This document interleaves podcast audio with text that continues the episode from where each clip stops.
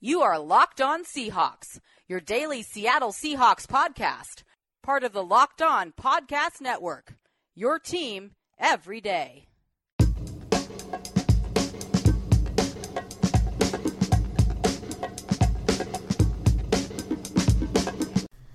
Hi, welcome to the Locked On Seahawks podcast. You are with Grant Goldberg and Spike Friedman. Today we have a guest. We are joined by Nathan Ernst. Did I say that right? You did, Um, yeah. All right, we are joined by Nathan Ernst. He is a writer at hawkblogger.com. He is on twitter.com, and we are very excited to have him on the show. Before we start to talk to Nathan, we'll give a quick intro of ourselves. I'm Grant Goldberg. I do social media stuff for uh, Forum Blue and Gold, and Spike is a writer at The Stranger, amongst other places. Spike, how pumped are you to have Nathan on the show? Very pumped. And i needed it. Uh the i had to write up yesterday about uh robinson cano's 80 game steroid suspension. So basically any any positive news is needed for me right now and nathan being on the podcast 100% qualifies. Uh so yeah i'm super excited. I'm known for bringing just a ton of positivity too, so let's get the hype going. Well, yeah, we we've had Ben on in the past, so you can't be less. Po- well, I, I think it's actually a good place to start, Grant. Which is this is and this is like a dumb question, but we're in like sort of the the we know what the roster for the Seahawks is moment of the off season, and there isn't a lot of news breaking. Uh, we'll talk about some of the news that has broken a little later on. But Nathan, do you think the Seahawks are good? like as currently constructed, do you think this version of the Seahawks is good? They have good players, uh, and that's a big part of having a good team.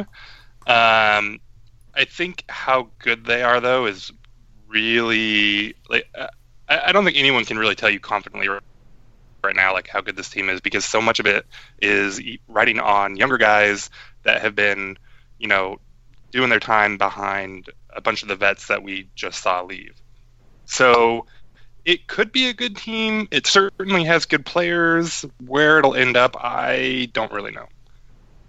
See, I feel like we'd be a lot more positive if, and this is going to sound like really, really pessimistic, but in the Seahawks being good if not Brian Schottenheimer was the offensive coordinator. Yeah. And so you, you hit the nail on the head that they have good players. I think that was some great insight. But yeah, the other part of that is you need great coaches, and or even just decent coaches. And you know, Schottenheimer was just such an uninspiring hire. Yeah, I mean, the flip side of that is uh, you got rid of Tom Cable, so Yeah. Yes, maybe you know that goes a long ways, but it, it's hard to get excited for shot for Shoddy. Yeah, I, I look at this team and I'm like, it might, it could, yeah, it could be good, but you have to do a lot more projecting with this roster than I think we as Seahawks fans have had to do in seven-ish years. Uh, in terms of just being like, wow, we got we got holes to fill, and you know the linebacking core is clearly going to be a strength. Russell Wilson is ideally going to be a strength. Doug Baldwin's still on the roster. There's still, as you said, good players here. But in terms of like a cohesive unit without weaknesses, there are just a lot of questions. And, and I keep looking at this roster and being like, man, yeah, like the offensive line, it could be better. We don't have Tom Cable. We have Mike Solari. We've got a real five some maybe, but also like we could only have two decent offensive linemen again and be back where we. It's just all over this roster. I'm sort of like, what, what, what are we right now? Uh, uh, Is there a place for you on this team where you think we are going to either drastically, where you, where you think there's room for either significant over or underperformance compared to what maybe the names feel like? Uh, yeah, I mean, I, I think I think the overperformance is probably at running back. Um, I mean, we It's can get into the bar. exactly. Yeah, it, it's a really low bar. Um, I mean, I, I don't know. People seem pretty excited about Penny at this point. Um, I see the, the the fantasy people going going crazy about him and trying to get him and stuff. Um, although these are like the diehards that are doing like rookie drafts, and those people are crazy to me. um, so a lot of opportunity there.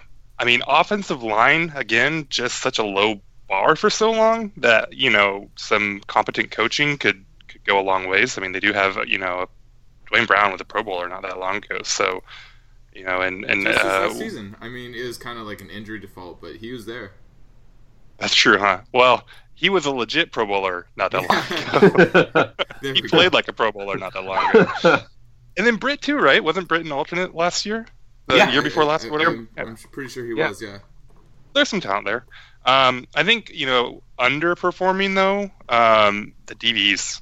Um, again, this is uh about a bar, right? Like it's been so high for so long, um, but now you're losing. You know, you lost Sherm. Kam's seems like he's done, and so now you're promoting Quill, and he's got to take on all the responsibility. Is he gonna have a sophomore slump? Who knows? Maxi, you know, you're depending on a guy that was cut not that long ago. He played okay, but I don't know how like how much we should be depending on a guy like that. Um, and then the depth behind it is kind of shaky. So that could be one where things could definitely go wrong. I think. Yeah, and I also think given and I think the sacks maybe will be there this season, but given Cliff's absence, the edge rushing situation maybe not being what it has been over the past few years, that we maybe won't notice up front that our pressure isn't getting there, but we'll actually see that in our guys getting beat because the pressure isn't really getting there. Like like everything about the pass defense has been so good for six, seven years that yeah, I think you're right that like that is the spot where like we could be league average this year, even with Earl healthy for 16 games. I think Yeah, can- too. Oh, Go go ahead. ahead. Okay, so I was just gonna say about the the pressures and the sacks. I think too, uh, something to look out for because expectations were so high going into last year, and especially you know after trading for Sheldon Richardson, uh, the expectations were through the roof. And not to say it was bad, the defensive line was good, and and they had some pressures, but I think now going into a year where we're questioning where the sacks are going to come from, you know, it, it's going to be nice just to see a, a decent amount of pressure from this line that we have as constructed right now, so we don't have these sky high expectations. So you know, anything that we get is going to be appreciated. Yeah, and it'll all be coming from young guys too. Like, uh, not that it was like at all sad to see Bennett or Avril like racking up sacks. I mean, that was always great, but to see, you know, if Reed can get pressure, if, if Dion Jordan, who could be around for a while, you know, Clark, all those guys, still young, still promising. It could be really exciting to kind of watch these guys gel and maybe, you know, who knows if they'll be as good as they've been the past few years, but maybe they can um, be as exciting and as fun to watch. Yeah, I think Yeah. Uh, especially because Frank Clark's going to be coming into a bigger role, and you know we're going to have to see guys like uh, Jarran Reed step up in the pass game, and uh, Naz Jones stay healthy. We're gonna we're gonna rely on a lot of these young guys, like you were saying, and we're gonna have to rely on them being healthy because you know last year was just a train wreck because of those injuries. You know, having having young guys, having depth. Uh, being able to interchange these guys on the field and having bodies able to go, it's going to be huge for this defensive line. That's the thing with this whole team is, and this is a scary comparison, but they kind of remind me of the Mariners the last Yeah. few years, right? Where Yes. you look at all their like the the starters, and you're like, you can you can kind of squint, you can kind of talk yourself into like, yeah, you know this. Clark's really going to take the jump, and you got Russell Wilson and, and Doug Baldwin, and now you're adding Penny, and Carson will be healthy, and this line could gel, and like you kind of can talk yourself into all this stuff, and like, hey, they could be really good, but there's no depth. Like they have no tolerance for anything going wrong, and uh, spoiler alert, there are a lot of injuries in football. Uh, yeah. and you know, y- you know, if you that. lose, people people forget. Yeah, if you lose Doug for like three or four games, you're looking at like starting Jaron Brown, Mara Darboh. Like it gets scary fast.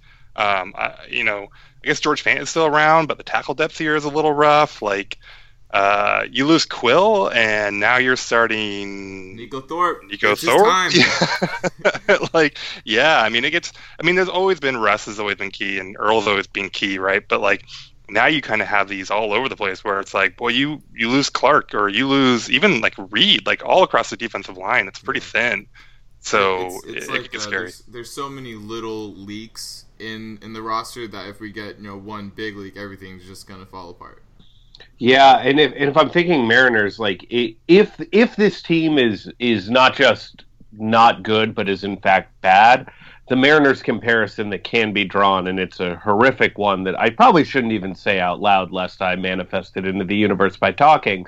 But the 2004 Mariners, where you had a roster where you're like, yeah, Rich Aurilia, Scott Spiezio, they could they could have bounce back years and really fill in for some of those retiring legends or guys moving on, and suddenly you go from a 90 win team to a 65 70 win team in a in a single offseason and and uh, live in the wilderness for 15 years.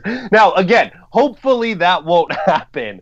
But there is like when you go through the line and you're like, oh man, like yeah, if, if these young players do not progress, if they do not get coached up and develop into quality starters, this team isn't going to be competitive in a very good NFC because if you look at our biggest advantage is we have a very good quarterback, but you look around the NFC, a lot of teams have really good quarterback situations. I mean, even with Russell Wilson, you can make an argument that we only have maybe the fifth best quarterback situation in the conference. Uh, now, a lot of those other teams that have good quarterbacks, say Aaron Rodgers, like the team around him is similarly full of holes. But I, I uh, I'm anxious. I think the, I think and just to bring it around before we take a quick break, I think you're right. This team like could be good, but we are. It's it's a little frightful when you, when when you stare at that roster too closely. It is. Yeah, I agree. I think that, you know, in order to make the playoffs, the Seahawks are going to not only have to play good football, but they're going to have to play great football, and they're going to have to have a lot of breaks and a lot of luck uh, with injuries. But, you know, now that we've reached such a high note on this podcast, so much positivity, we're going to take a short break and come right back to you. So stay tuned. Welcome back to the Locked On Seahawks podcast. You are still with Grant, Spike, and Nathan. Nathan Ernst of HawkBlogger.com. And uh, this past weekend, Seahawks legend, former coach Chuck Knox passed away. He was 86 years old. Uh, he brought the team to its first ti- uh, conference title game, uh, first division championship. Coached you know plenty of players in the Ring of Honor, and so he's a Seahawks legend. And uh, I mean, I think it's fair to say that you know a lot of Seahawks fans are are mourning his death. Yeah, that is absolutely fair to say. I hope people are. I um yeah, I mean Chuck Chuck is in Seahawks Ring of Honor. He is alongside Holmgren and Carroll, one of the three great Seahawks coaches. Um, and as a Seattle sports fan, it is it is it feels very lucky to have had multiple great coaches for the same team. We might be getting there with Husky football now. We might be on our second truly great coach. Uh, jury is still. I mean, the jury is deliberating and, and, and, they're positive on it, but there's still more time before uh, we can announce that. Uh, similarly, the Mariners only got the one in Lou Piniella. Sonics sort of only have the one in George Karl. So it's it's great that we've got Chuck Knox. We're all a little young to really remember Chuck Knox. Chuck Knox lived a great life. How old? 86 years 86, old? 86, full life great full life. So congratulations to Chuck Knox. Nathan, do you have any Chuck Knox memories, feelings, takes, anything along those lines? No, I was pretty pretty young when Chuck moved on, but he had like there's a cool like mythos around him in Seattle. Like, uh, you know, it's been twenty some years or whatever since he coached here, but he's still. I mean, he's in the Ring of Honor and all that, but there's he's kind of our Yogi Berra in some ways. Yeah. Like there's all these weird like sayings that he had, and yeah. you know he had the such a brand with Chuck Knox and or Ground Chuck and all that, and so it's cool. Like I don't know that it, it was right before my time, and so like the Brian Blades years and like some of the the players back on then, it's like this like kind of cool period in Seahawks history. But no, I didn't get to see him much or anything. So. Yeah. Well, and I'm I'm I'm learning about Chuck Knox uh, right now, and uh, I didn't realize that he was. I, I don't want to say like a. He was a liberal advocate for letting African American players play quarterback, play middle linebacker, and play center uh, early on in his career as a college coach, which is not something I knew about Chuck Knox and now I like Chuck Knox even more than I did mere minutes ago. So that's exciting. Uh, and yeah, yeah, that's that- yeah, that's uh, you know something that should be appreciated. Uh, another thing, he was one of the early uh, innovators in the shotgun formation for the offense. So he was one of the first guys to do it in the NFL, and so we have that. But yeah, like I said, he's you know one of the great coaches in Seahawks history, and he'll be dearly, dearly missed by you know the whole Seahawks family. Yeah, presu- presumably. Presumably, yeah. Yeah, I don't. I mean, look, e- especially by us two. Like now that we've you know had some research done about him and found out Uh, some more us- things. us three, Grant. I think we can all agree that Nathan is on board with missing Chuck Knox, right, Nathan? I didn't want to speak course. for him. I, he's his first time on the podcast. You know, I don't want to overstep my boundaries as a host. I, I miss him dearly. Oh man. All right. Oh. oh man, that was truly the least fitting tribute for a Seahawks legend. But I do think it's really honest to what it's like to be like, you know, two thirty something and a twenty something Seahawks fans where it's sort of like, yeah, we became aware of this team right after he left and things got pretty bad for a while and it was like, man, you guys should have been sentient human beings five, ten years ago when things were good with this team. And it is sort of just like, yeah, he lives on as like a hero for my, you know, my hypothetical older brother that I don't have his generation, and then his, uh, his like uncle, I guess, in terms of hypothetical Chuck yeah, yeah. I mean, like, like, like we're doing research about him live on the show, but you know, it, it goes to speak about him that it needs to be acknowledged. You know, his legacy. So it, it, it's it's worth talking about, I think. And you know, for all three of us, I'll say that it was it was worth talking about him. Absolutely, Grant. Absolutely. And we should take a break and come back and get in to back in because I want to get deep because Nathan is smart about this team on the Seahawks' most recent draft. So we're going to take a quick break. I know this was a quick segment, and we'll be back right after this talking new Seahawks with Nathan Ernst. We are back with the final portion of today's episode of the Locked On Seahawks podcast. We are still joined by Nathan Ernst of HawkBlogger.com. He did not leave us mid show. And uh, we're going to talk about the new Seahawks, as Spike teased, some of the rookies that the Seahawks just drafted in uh, the 2018 NFL draft. And so I'll, I'll start us off with the questions. And Nathan, I want to know, you know, how is Rashad Penny going to break the NFL rushing record this year, and you know what's going to help him do that? They can get him six to seven hundred carries. I think he's got a great shot at it. Uh, no, I mean, I don't. Wait, like I don't know. No, but how break but how optimistic are you about Rashad Penny and what he could potentially bring to this team? I'm fairly optimistic. I mean, I, I'm not a I'm not a big believer in the run game. Right. Uh, Yeah. But setting aside the philosophical question of running versus passing and all that, I mean, he looks he looks good. Um, he's decisive. He's quick. He's um, got some power and some size to him. Um, he can kind of do everything. He's impressive on tape. You know, uh, bursting through holes and stuff like that. And so um, they had, they didn't have a lot of talent in the backfield after. I mean, they had next to no talent in the backfield after Carson went down. Um, and so if you can combine, you know, two talented guys and Carson and Penny, and then some uh, improved running, I think there's a lot of opportunity for Penny to do con- some good stuff. Um, do you want the flip side of that though? Do you want the reasons to not get All too right, amped yeah, up for Penny right. Le- yet? level it out, Nathan, I'm Yeah. too excited. He's le- he was legit bad, like legit awful uh, in pass blocking.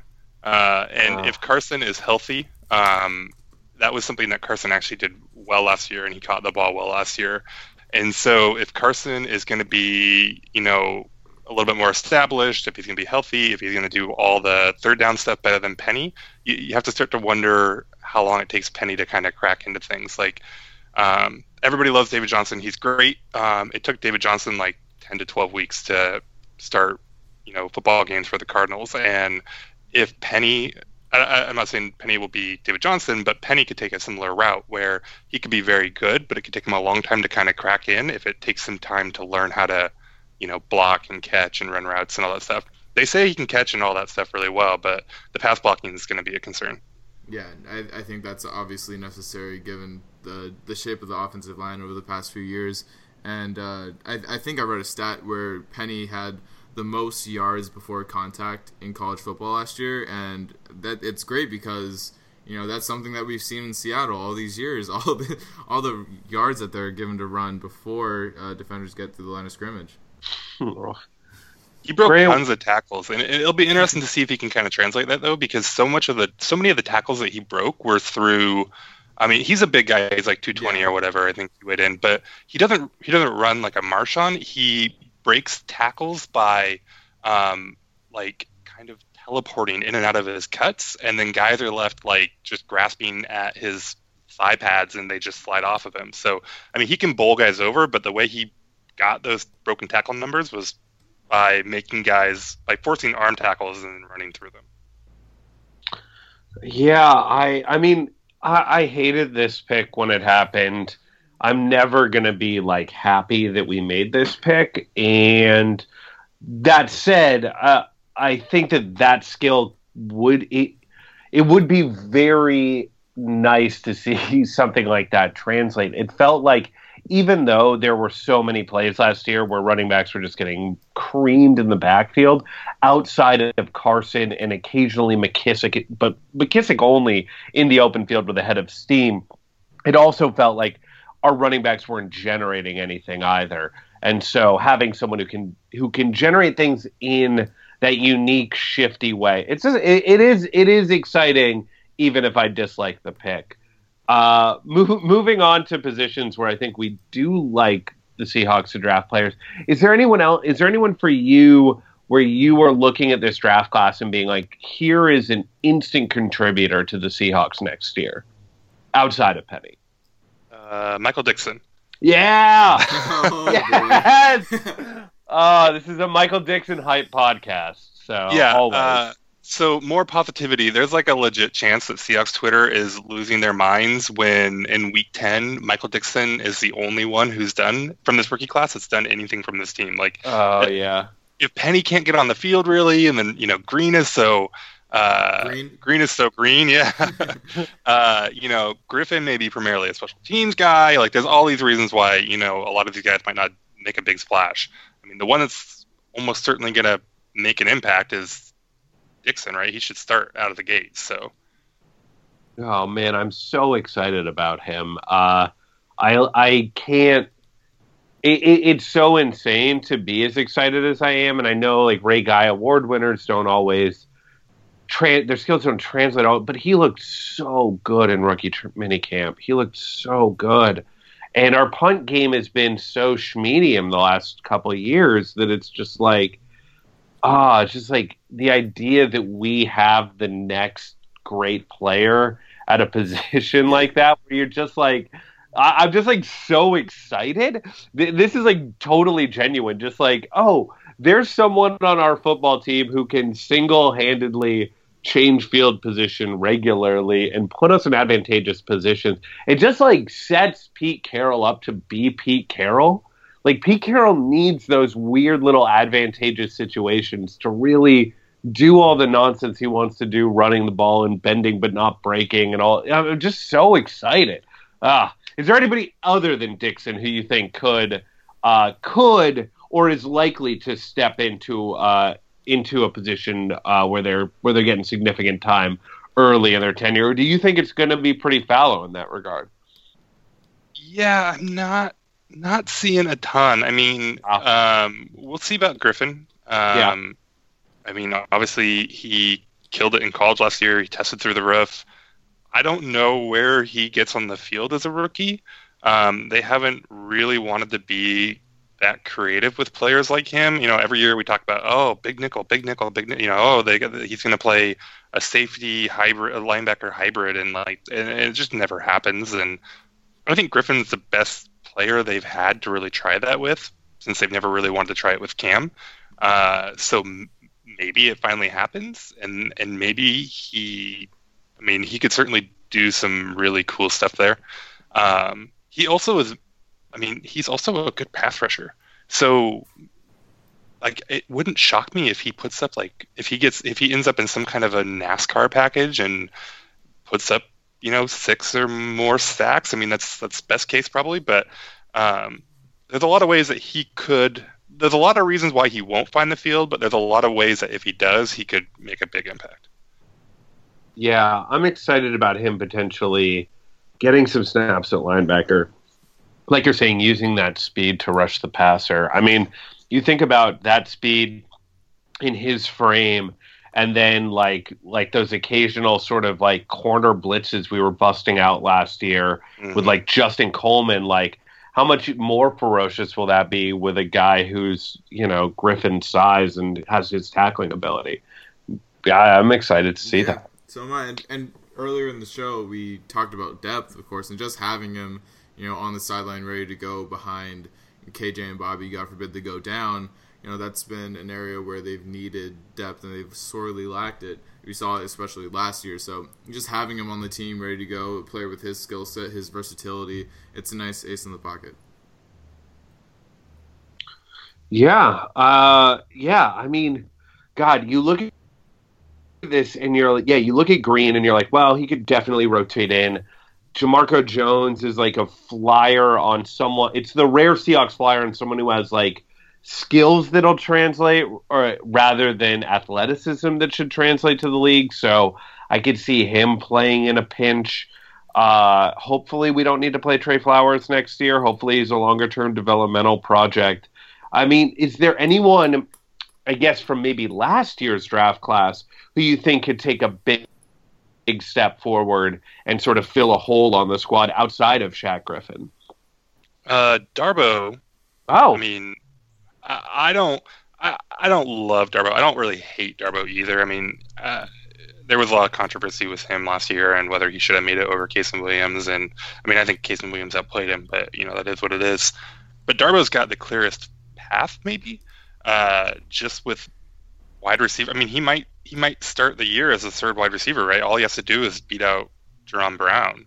Yeah. Um, yeah. So if, if he can I mean, he was a third round pick a year ago. If he can be what they hopefully thought he would be, then he's a guy that could um, that has that should get some opportunities and, and has the talent that he could uh, capitalize on him.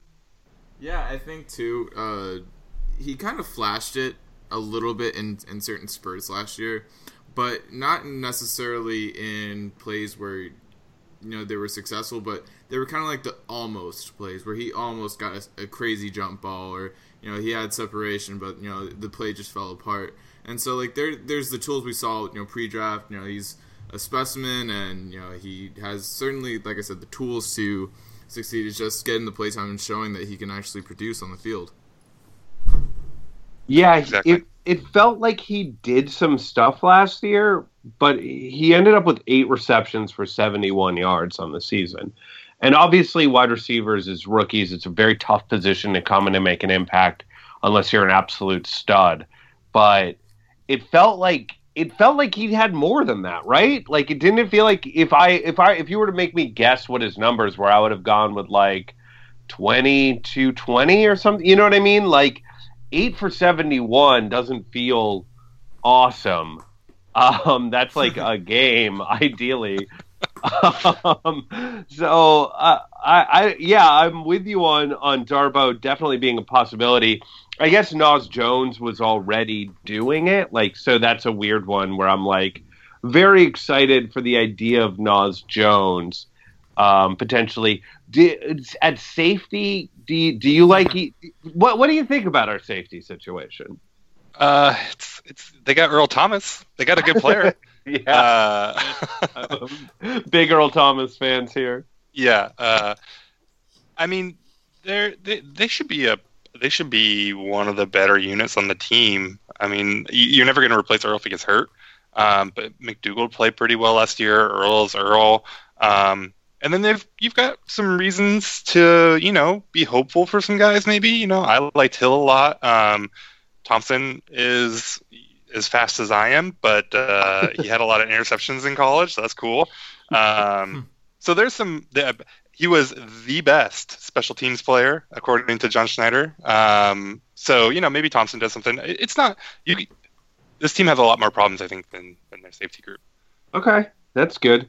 I am. I man, was he the best special? I didn't hear John say Uh, that. yes. Did he not watch Neiko Thorpe at all last year? oh my, He did, and he thought Tedric Thompson was better. weird. Mm, so Yeah, yeah, we, we talked about whether you know John Schneider was a good GM on the show like a few weeks ago, and now I'm I'm starting to rethink my choice. Because Oh no. Big big Neiko Thorpe fan over here. But yeah, Oh no. All right, so let's let's close out talking draft.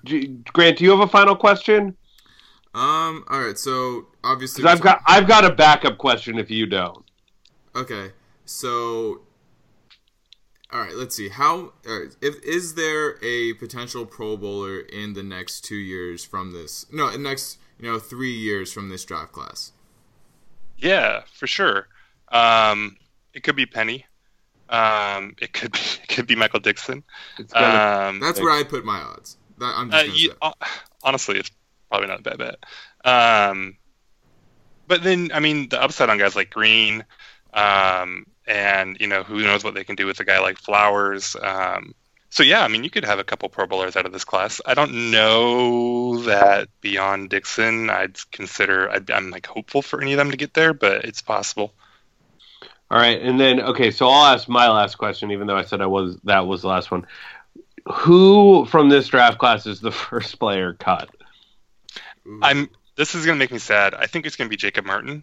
Uh, Oh yeah, I like him. I liked watching him. Um, he's just he's a weird tweener, like size wise, and I don't think they're gonna find a role for him. And I think he is gonna end up being the first cut. all right. I was gonna say Alex McGough.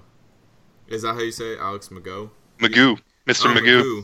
Oh, Is it yeah. Magoo? It's Magoo. All right. Well, that, my Oh, stance man. does 180 How on that. I- He's That uh, changes a everything. lifer. Magoo is in the house. Oh my, God, Magoo. God, he looks like a Magoo too. Oh boy. But, you know, along that line, I think the one that the guy that's gonna disappoint the most right away, and the guy that fans should probably you know just be patient on is Dissly. Yeah. tight ends just take a long time, and a blocking tight end like that's gonna not gonna flash most likely. Um, he's probably not even gonna play a lot behind the guys that they have. So he, he could be a guy that kind of seems to disappear for a year or two, and I, I wouldn't get too worried about it. Yeah, especially playing behind uh, Nick Vannett and Michael Dickson's brother Ed. There's right. just shout out to uh, Lars for that one.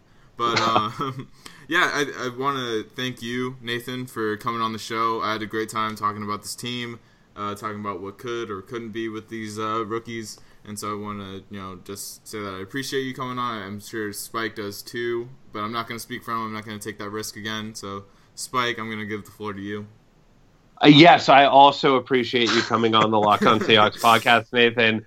Uh, yes, I, I and I'm and I'm also appreciate you, Grant, for giving me the time to say that. Yeah, I, I give you the time to voice whatever you have to voice. I That's feel like I, true.